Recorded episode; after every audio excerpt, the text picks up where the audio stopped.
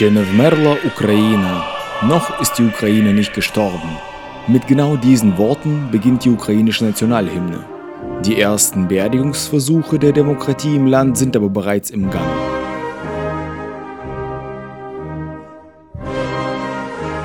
Die Ukraine steht kurz vor den Parlamentswahlen. Das wird die erste Veranstaltung dieser Größenordnung unter Regierung Janukowitsch und seiner Partei der Region sein. Politische Akteure in der Europäischen Union und den USA sprechen bereits im Vorfeld von dieser Prozedur als einem Demokratieprüfstein für die gegenwärtigen Machthaber, denn die verschwanden 2004 infolge der Orange Revolution, fünf Jahre von der Regierungsspitze und konnten nach der Präsidentschaftswahl 2010 die Zügel wieder in ihre Hände nehmen.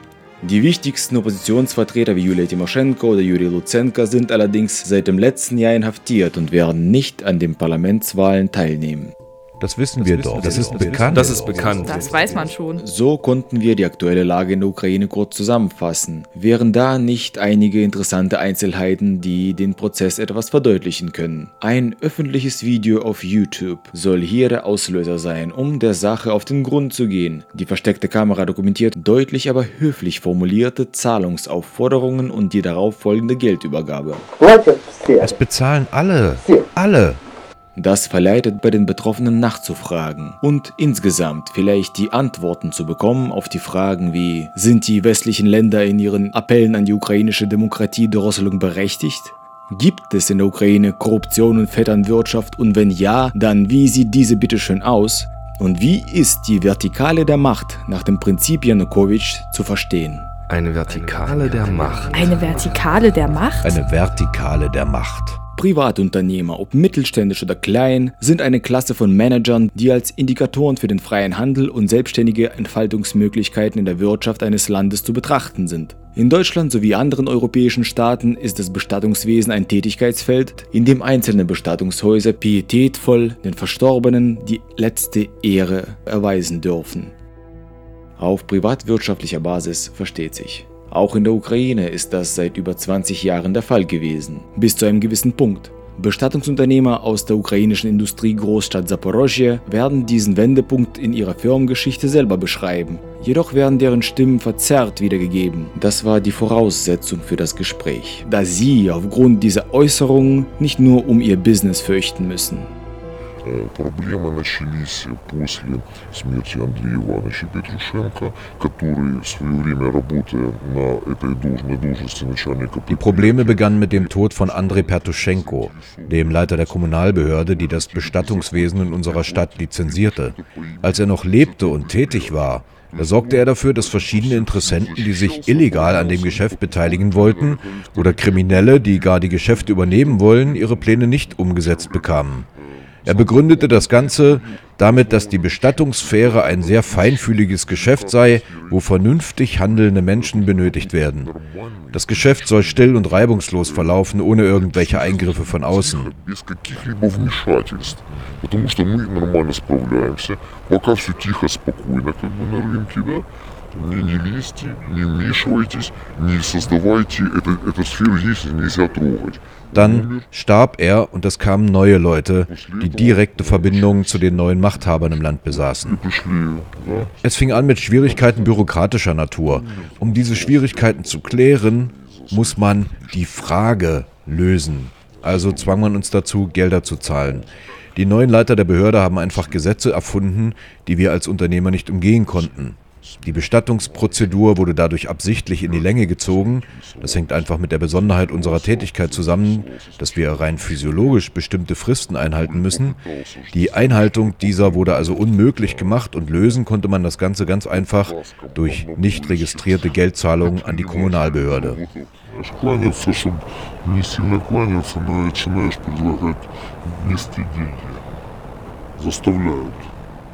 После чего вас как бы ставят в такие рамки, которые, понимаешь, без денег. Später hat diese Kommunalbehörde selbst angefangen, unsere Dienstleistungen zu einem höheren Preis anzubieten und wir konnten mit unseren deutlich niedrigeren Preisen nicht mithalten, weil wir die notwendigen Dokumente nur gegen horrende illegale Zahlungen erhalten würden.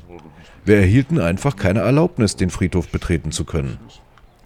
De jure gibt es jetzt in der Stadt einige Bestatter als Privatunternehmen, die de facto einfache Melkkühe für die Kommunalbehörde sind, die ihrer eigentlichen Natur nach wie ein privatwirtschaftendes Unternehmen funktioniert. Auf den Papieren ist alles in Ordnung, aber die wirkliche Vorgehensweise ist brachial, da die Kommunalbehörde von den privaten Unternehmern 80 Prozent ihres Umsatzes verlangt und nur unter dieser Maßgabe kann man weiterarbeiten. Dann haben Beamte aus dieser Kommunalbehörde selbst Bestattungsunternehmen eröffnet, um den Schein der Konkurrenz zu wahren. Они между собой конкурируют, они конкурируют с нами. Они все вот, все как бы все по закону, все хорошо, все нормально. Но на самом деле есть коммунальное предприятие, которое фактически частная лавочка, да, они, они, кому- они государственные, потому что его украли. И, есть- и- а, те, а те частные предприниматели, которые остались, на самом деле это уже не частные предприниматели. Это люди, э, ну, как бы, как бы, их называется дойные коровы. Das ist die momentane Lage in der ukrainischen Stadt Saporosje aus der Sicht der privaten Bestattungsunternehmer. Etwas differenzierter beschreibt uns die Situation auf dem Bestattungsmarkt der Chefredakteur der Saporoga Zeitung Subota Plus Bogdan Vasilenko. Не, ну это все упирается в деньги. Э, С частников у нас, э, ну я думаю... Also die privaten Bestattungsunternehmer haben auch vorher Bestechung bezahlt. Monatlich haben diese eine gewisse Summe in die Taschen von bestimmten Leuten fließen lassen. Bestattungsunternehmer haben in Gesprächen unter vier Augen, offizielle Statements wird es von denen dazu nicht geben, da sie um die eigene Existenz fürchten. Also die Unternehmer verwiesen auf die Interessen der Schattenregierung unserer Stadt. Nach dem Machtantritt dieser verlangte man deutlich höhere Bestechungssummen. Und nur aufgrund dessen wandten sich Bestatter an die Miliz. Es gibt eben bestimmte Spielregeln. Wir haben doch ein korrumpiertes Land, wobei das noch sachter ausgedrückt ist. Die Bestatter begangen dann einen großen Fehler. Und zwar indem sie Anzeige bei der Miliz erstatteten. Weil die Miliz wird exakt von den Menschen kontrolliert, die diese Bestechungsgelder kassieren. Diese regionale Kommunalbehörde verkauft nebenbei noch Bestattungsplätze auf Friedhöfen. Nun will sie aber die gesamte Struktur beherrschen. Weshalb macht sie das?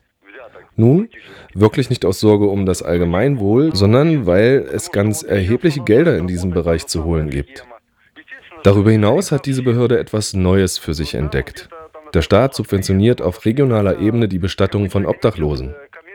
So werden die Zahlen der beerdigten Obdachlosen unverschämt in die Höhe getrieben und die dafür erhaltenen Gelder werden zwischen den beteiligten Seiten aufgeteilt. Diese fiktive Zahl wird dermaßen aufgestockt, dass sie bereits an die Zahl der Verstorbenen insgesamt heranreicht. Das ist schon sehr frech seitens der Beamten. Unsere Zeitung recherchiert gerade zu diesem Thema. Und die Beamten wissen, dass die Menschen darüber erfahren werden. Es ist denen einfach egal. Werden sie dafür ins Gefängnis kommen? Nein. Bei uns hier passieren schon ganz besondere Sachen im Land. И Они знают, что об этом узнают, но только им чихать. Что им за это будет? Их посадят в тюрьму? У нас тут бывает и не такое. Das Video, welches mit versteckter Kamera im Auftrag von Miliz aufgezeichnet wurde, zeigt den Leiter der regionalen Kommunalbehörde für Bestattungswesen, Sergei Pekschen, im Gespräch mit der Besitzerin eines privaten Bestattungshauses. Nennen wir sie Mascha. Sie sagten uns doch, dass es keine Zusatzforderungen auf dem St. Nikolai-Friedhof geben wird. Aber jetzt haben sich die Spielregeln schon wieder geändert. Du gehst zu der Kommunalbehörde, regelst dort alles mit Viktor, mit wem denn noch? Viktor Scherbina, der das Geld für Bestattungen auf dem elitären St. Nikolai-Friedhof sammelt, war früher selbst ein privater Bestattungsunternehmer. Da seine Geschäfte aber nicht so gut liefen und er das geforderte Geld nicht zusammenbekam, drohte ihm die Schließung durch die neuen Machthaber dieser Branche. Somit hat er sich entschlossen, mit diesen zu kooperieren. Der St. Nikolai-Friedhof war auf einen Geistlichen registriert. Zusammen mit zwei kräftigen Jungs entführte Viktor Scherbina diesen Gottesdiener, fuhr ihn dann in den Wald und, sagen wir, übte so lange Druck auf ihn aus, bis der Pastor ihm den Friedhof juristisch übertragen hat. Jetzt leitet Viktor Scherbina den Friedhof als quasi Amtsvollstrecker des Leiters der Kommunalbehörde Sergei Pekschen.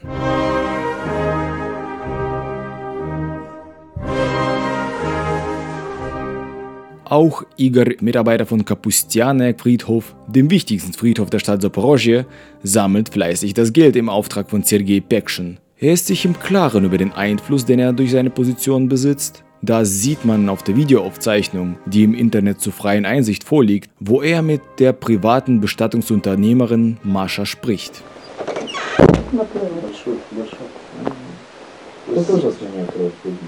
Ich habe das Geld mitgebracht, aber nicht alles. Wie nicht alles?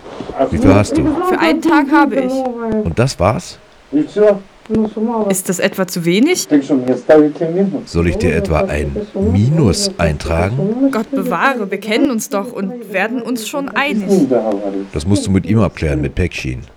Na los, im Ernst, zeig mal, was du mir mitgebracht hast. Zähle mal nach.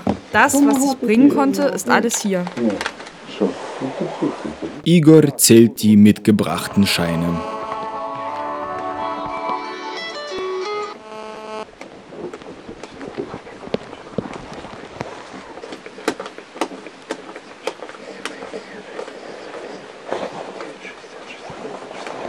Dreiundsechzig, vierundsechzig, fünfundsechzig, sechsundsechzig und fügt später etwas hinzu, was als Leitmotto dieser Vereinigung betrachtet werden kann. Es bezahlen alle, alle. Im Gespräch zwischen der Bestatterin Mascha und dem Leiter der Kommunalbehörde Sergei Pekschin wird die Vorgehensweise für das weitere Arbeiten besprochen. Was ich da noch sagen will, die Summe ist doch gar nicht so gering. Du forderst und forderst von mir. Zweieinhalbtausend Euro soll ich euch für zehn Tage bringen. Ich schlafe doch nicht auf Geldsäcken. Du kannst auch deinen BMW X6 verkaufen. Das reicht für ein Jahr. Mit euren Forderungen reicht es gerade mal für ein paar Monate. Direkt nach diesem Gespräch wird Sergei Pekschen von der Miliz verhaftet. Die Bestechung in Höhe von rund 15.000 Euro ist via Video dokumentiert, die Geldforderungen auditiv aufgezeichnet. Ungeachtet dieser Tatsache wird Pekschen einige Wochen später per Gerichtsbeschluss aus der Haft entlassen. Sofort wird er in seiner Funktion als Leiter der regionalen Kommunalbehörde für Bestattungswesen rehabilitiert. Das Gericht entscheidet, dass das Geld in seinem Koffer keine Bestechung war, sondern ihm einfach gehört hat. Wieso ein einfacher Beamter mit einem bescheidenen Gehalt von knapp 200 Euro im Monat solch hohe Summen mitführt, ließ das Gericht außer Acht. Auch das belastende Videomaterial sowie erfolgte Untersuchungen seitens der Miliz haben die örtliche Justiz nicht interessiert. Dessen sind sich auch die Bestattungsunternehmer bewusst. Милицию о том, что и получили с милиции большой привет. Большой привет, еще хуже на себя. Почему правоохранительные органы, органы не помогли в этой ситуации? Они готовы нас посадить. Für die Miliz wäre das eine große Freude, wenn wir die Anklage wegen der Erpressung zurückziehen würden. Und man kann sich schließlich an niemanden mit diesem Anliegen widmen. Staatsanwaltschaft, Miliz, alle sind sie nur rein formal vorhanden und niemand will auch nur das Geringste tun. Никому ничего не работает. Ничего не существует абсолютно ничего. Ни милиции, ни прокуратуры. Все формально, только формально. Все, надо, все только на бумаге. Seitdem bekommen die Bestattungsunternehmer, welche das Videomaterial aufgenommen haben und die Anzeige wegen Erpressung bei der Miliz erstellten, große Schwierigkeiten. Diverse Kontrollinstanzen finden auf einmal irgendwelche Fehler in deren Tätigkeit. Kunden, deren Bestattungsaufträge vor einem halben Jahr und länger ausgeführt worden sind, stellen auf einmal Mängel fest und beschweren sich. Hinter diesen Aktionen vermuten die betroffenen Bestattungsunternehmer den langen Arm der neuen Machthaber. Der anfangs Verhaftete, Leiter der Kommunalbehörde Sergei Pekschen, wurde zum Vizebürgermeister der ukrainischen Stadt Enerhodar benannt und der Geldsammler Igor wurde nach seiner baldigen Entlassung zum Geschäftsführer eines anderen Friedhofs der Stadt gekürt.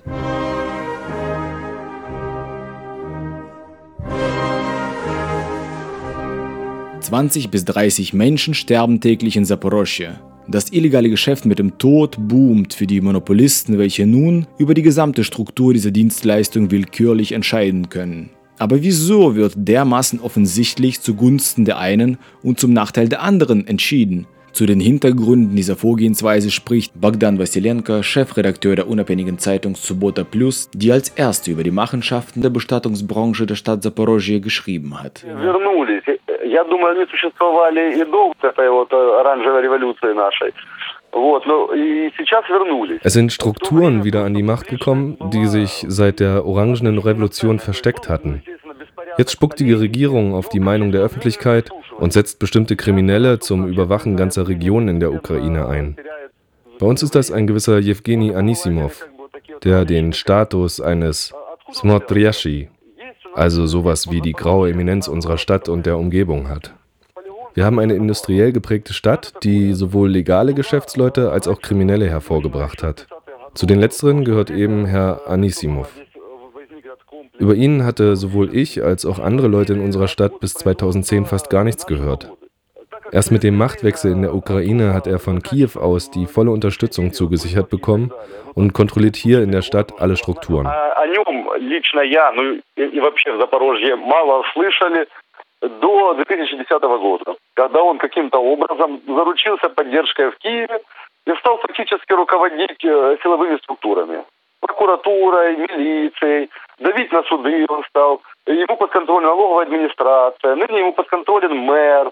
Его старые друзья, даже без высшего образования, сейчас в мэре занимают ответственные посты и так далее. Ну, то есть у нас... Э, а, его боится губернатор, опасается, то есть не может ему слова сказать. Staatsanwaltschaft, Miliz, Gerichte, Steuerbehörde. Darüber hinaus kontrolliert er den Bürgermeister der Stadt und der Gouverneur unserer Region fürchtet ihn und hört auf ihn. Seine alten Freunde, die nicht einmal einen Hochschulabschluss haben, besetzen verantwortungsvolle Positionen im Stadtrat. Und insgesamt wissen alle, dass er existiert, aber rein offiziell gibt es ihn nicht obwohl er die uneingeschränkte und reale Macht besitzt. Da ist es ganz klar, dass bei einer solchen politischen Konstellation einfache Bürger und Privatunternehmer absolut rechtlos sind. Man kann sich an niemanden mit eigenen Problemen wenden. Gerechtigkeit gibt es nirgends zurzeit. Die Machtbefugnisse, mit denen er aus Kiew ausgestattet wurde, sind nicht nur dazu da, um eine harte, inoffizielle Vertikale zu errichten, sondern auch, damit die Geldflüsse in eine bestimmte Richtung fließen. Nach unbestätigten Angaben ist er direkt der Familie von Präsident Janukowitsch unterstellt. Verstehen Sie, diese Genossen, die an der Macht sind, trotz der Milliarden, die sie besitzen, wollen kein eigenes Geld für aktuelle Geschehnisse ausgeben. Die Kampagne zu den Parlamentswahlen gehört dazu, wie beispielsweise die Finanzierung von loyal gesinnten Massenmedien oder die Bestechung von Abgeordneten anderer Parteien. Um solche Kosten zu decken, errichtet die Regierung eine Schattenwirtschaft innerhalb der Vertikale der Macht. Diese finanziert dann durch Geschäftsübernahmen, durch Aneignungen und Erpressung solche blinddarmähnliche Organisationen der ukrainischen Zentralregierung. которая шантажом, рэкетом, вымогательством акций и долей э, фактически оплачивает всякие э, аппендиксы, скажем так, желаний э, в нашей власти нынешней. Zentralnej власти, да. Der Bürgermeister von Zaporozhye, Alexander Sin, gewann vor drei Jahren die Bürgermeisterwahl als Mitglied der Partei von Julia Timoschenko. Dann wechselte er die Seite und propagiert nun bei diversen Veranstaltungen ganz offen für die Partei der Region bei den kommenden Parlamentswahlen zu stimmen. Dass er damit gegen das Gesetz verstößt, ist ihm ziemlich egal. Er fotografiert sich gerne zusammen mit dem sogenannten Smatryashi, also der grauen Eminenz von Zaporozhye, Evgeny Anisimov, auf die Frage nach den Schattenseiten der Regentschaft über die Stadt antwortet der Bürgermeister. Alle, die hier eine Verschwörung suchen, liegen falsch. In Wirklichkeit ist alles viel einfacher. Wir müssen arbeiten und um arbeiten zu können, müssen wir in einer Mannschaft zusammen sein. Und sein Assistent fügt noch hinzu, das ist eine ganz natürliche Selektion. Sinn ist seinem Geist nach ein Mitglied der Partei der Region. Als der ukrainische Präsident Viktor Janukowitsch Zaporozhye besucht und von Journalisten gefragt wird, ob er besorgt sei, dass die Stadt sich zu einer kriminellen Hochburg entwickelt habe, wo die Delikte nicht aufgeklärt werden und was er persönlich von der Existenz einer Parallelmacht und Schattenwirtschaft in der Region hält, antwortet der Präsident prompt. Ich habe den Innenminister sowie den Generalstaatsanwalt befehligt, eine Kommission zu bilden, um die kriminelle Situation in der Region zu untersuchen. Kurze Zeit später reisten die Mitglieder dieser Sonderkommission nach Saporozhye, führten eine Untersuchung durch und konnten keinerlei kriminelle Machenschaften feststellen. Das ist in den Augen der betroffenen Bestattungsunternehmer ein zweifelfreies Indiz für die allumfassende Legitimisierung der Kriminalität. Приезжают сюда и разбираются в том, что ничего нет. Мы все, весь народ, все частные предприниматели, все люди, огромные массы. Nun, diese Kommission mit ihrer Untersuchung, welche ergab, dass hier alles in Ordnung sei. Hm. Aber alle Privatunternehmer, nicht nur in unserer Branche, so viele Menschen sehen und wissen über diese Machenschaften Bescheid, weil sie unmittelbar davon betroffen sind. Und dann sagt diese Kommission im Auftrag des Präsidenten, dass es diese Strukturen nicht gibt. Das ist ein Beweis dafür, dass der Präsident selbst über dieses System herrscht und das Ganze in seinem Sinne so arbeitet.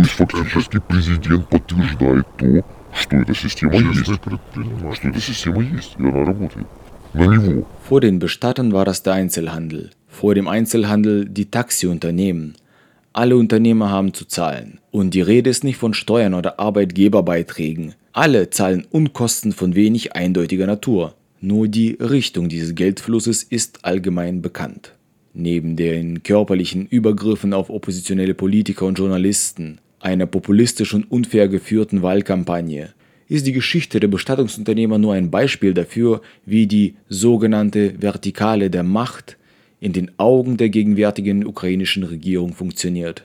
Das Bittere dabei ist, dass die Menschen in der Ukraine selbst eine solche Regierung bei einer als demokratisch bezeichneten Präsidentschaftswahl 2010 ausgesucht haben. Bezahlte Teilnehmer von politischen Kundgebungen sind bereits seit Jahren ein fester Bestandteil, vor allem der regierenden Partei der Regionen. Politisch desinteressierte Teile der Bevölkerung sind auch heute bereit, für 10 Euro ihre Stimme bei der kommenden Parlamentswahl zu verkaufen oder gar für 20 Euro als anonymer Schläger zu agieren. Dabei ist es nicht nur die materielle Armut, sondern vor allem die Armut des Bewusstseins, die dafür zuständig ist. Denn diejenigen, die heute bestechen, werden morgen das Doppelte von eben diesen Wählerinnen und Wählern einfordern.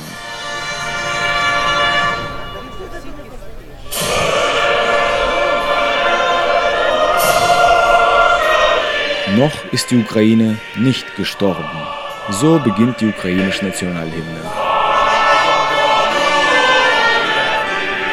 Selber werden wir über unser Land bestimmen, heißt es dann weiter im Text. Ein ukrainisches Grundverlangen wird damit angesprochen, aber nur die Handlungen der ukrainischen Bevölkerung werden schließlich zeigen, ob die Hymne in einen Trauermarsch umschlägt oder ob sie weiterklingen wird.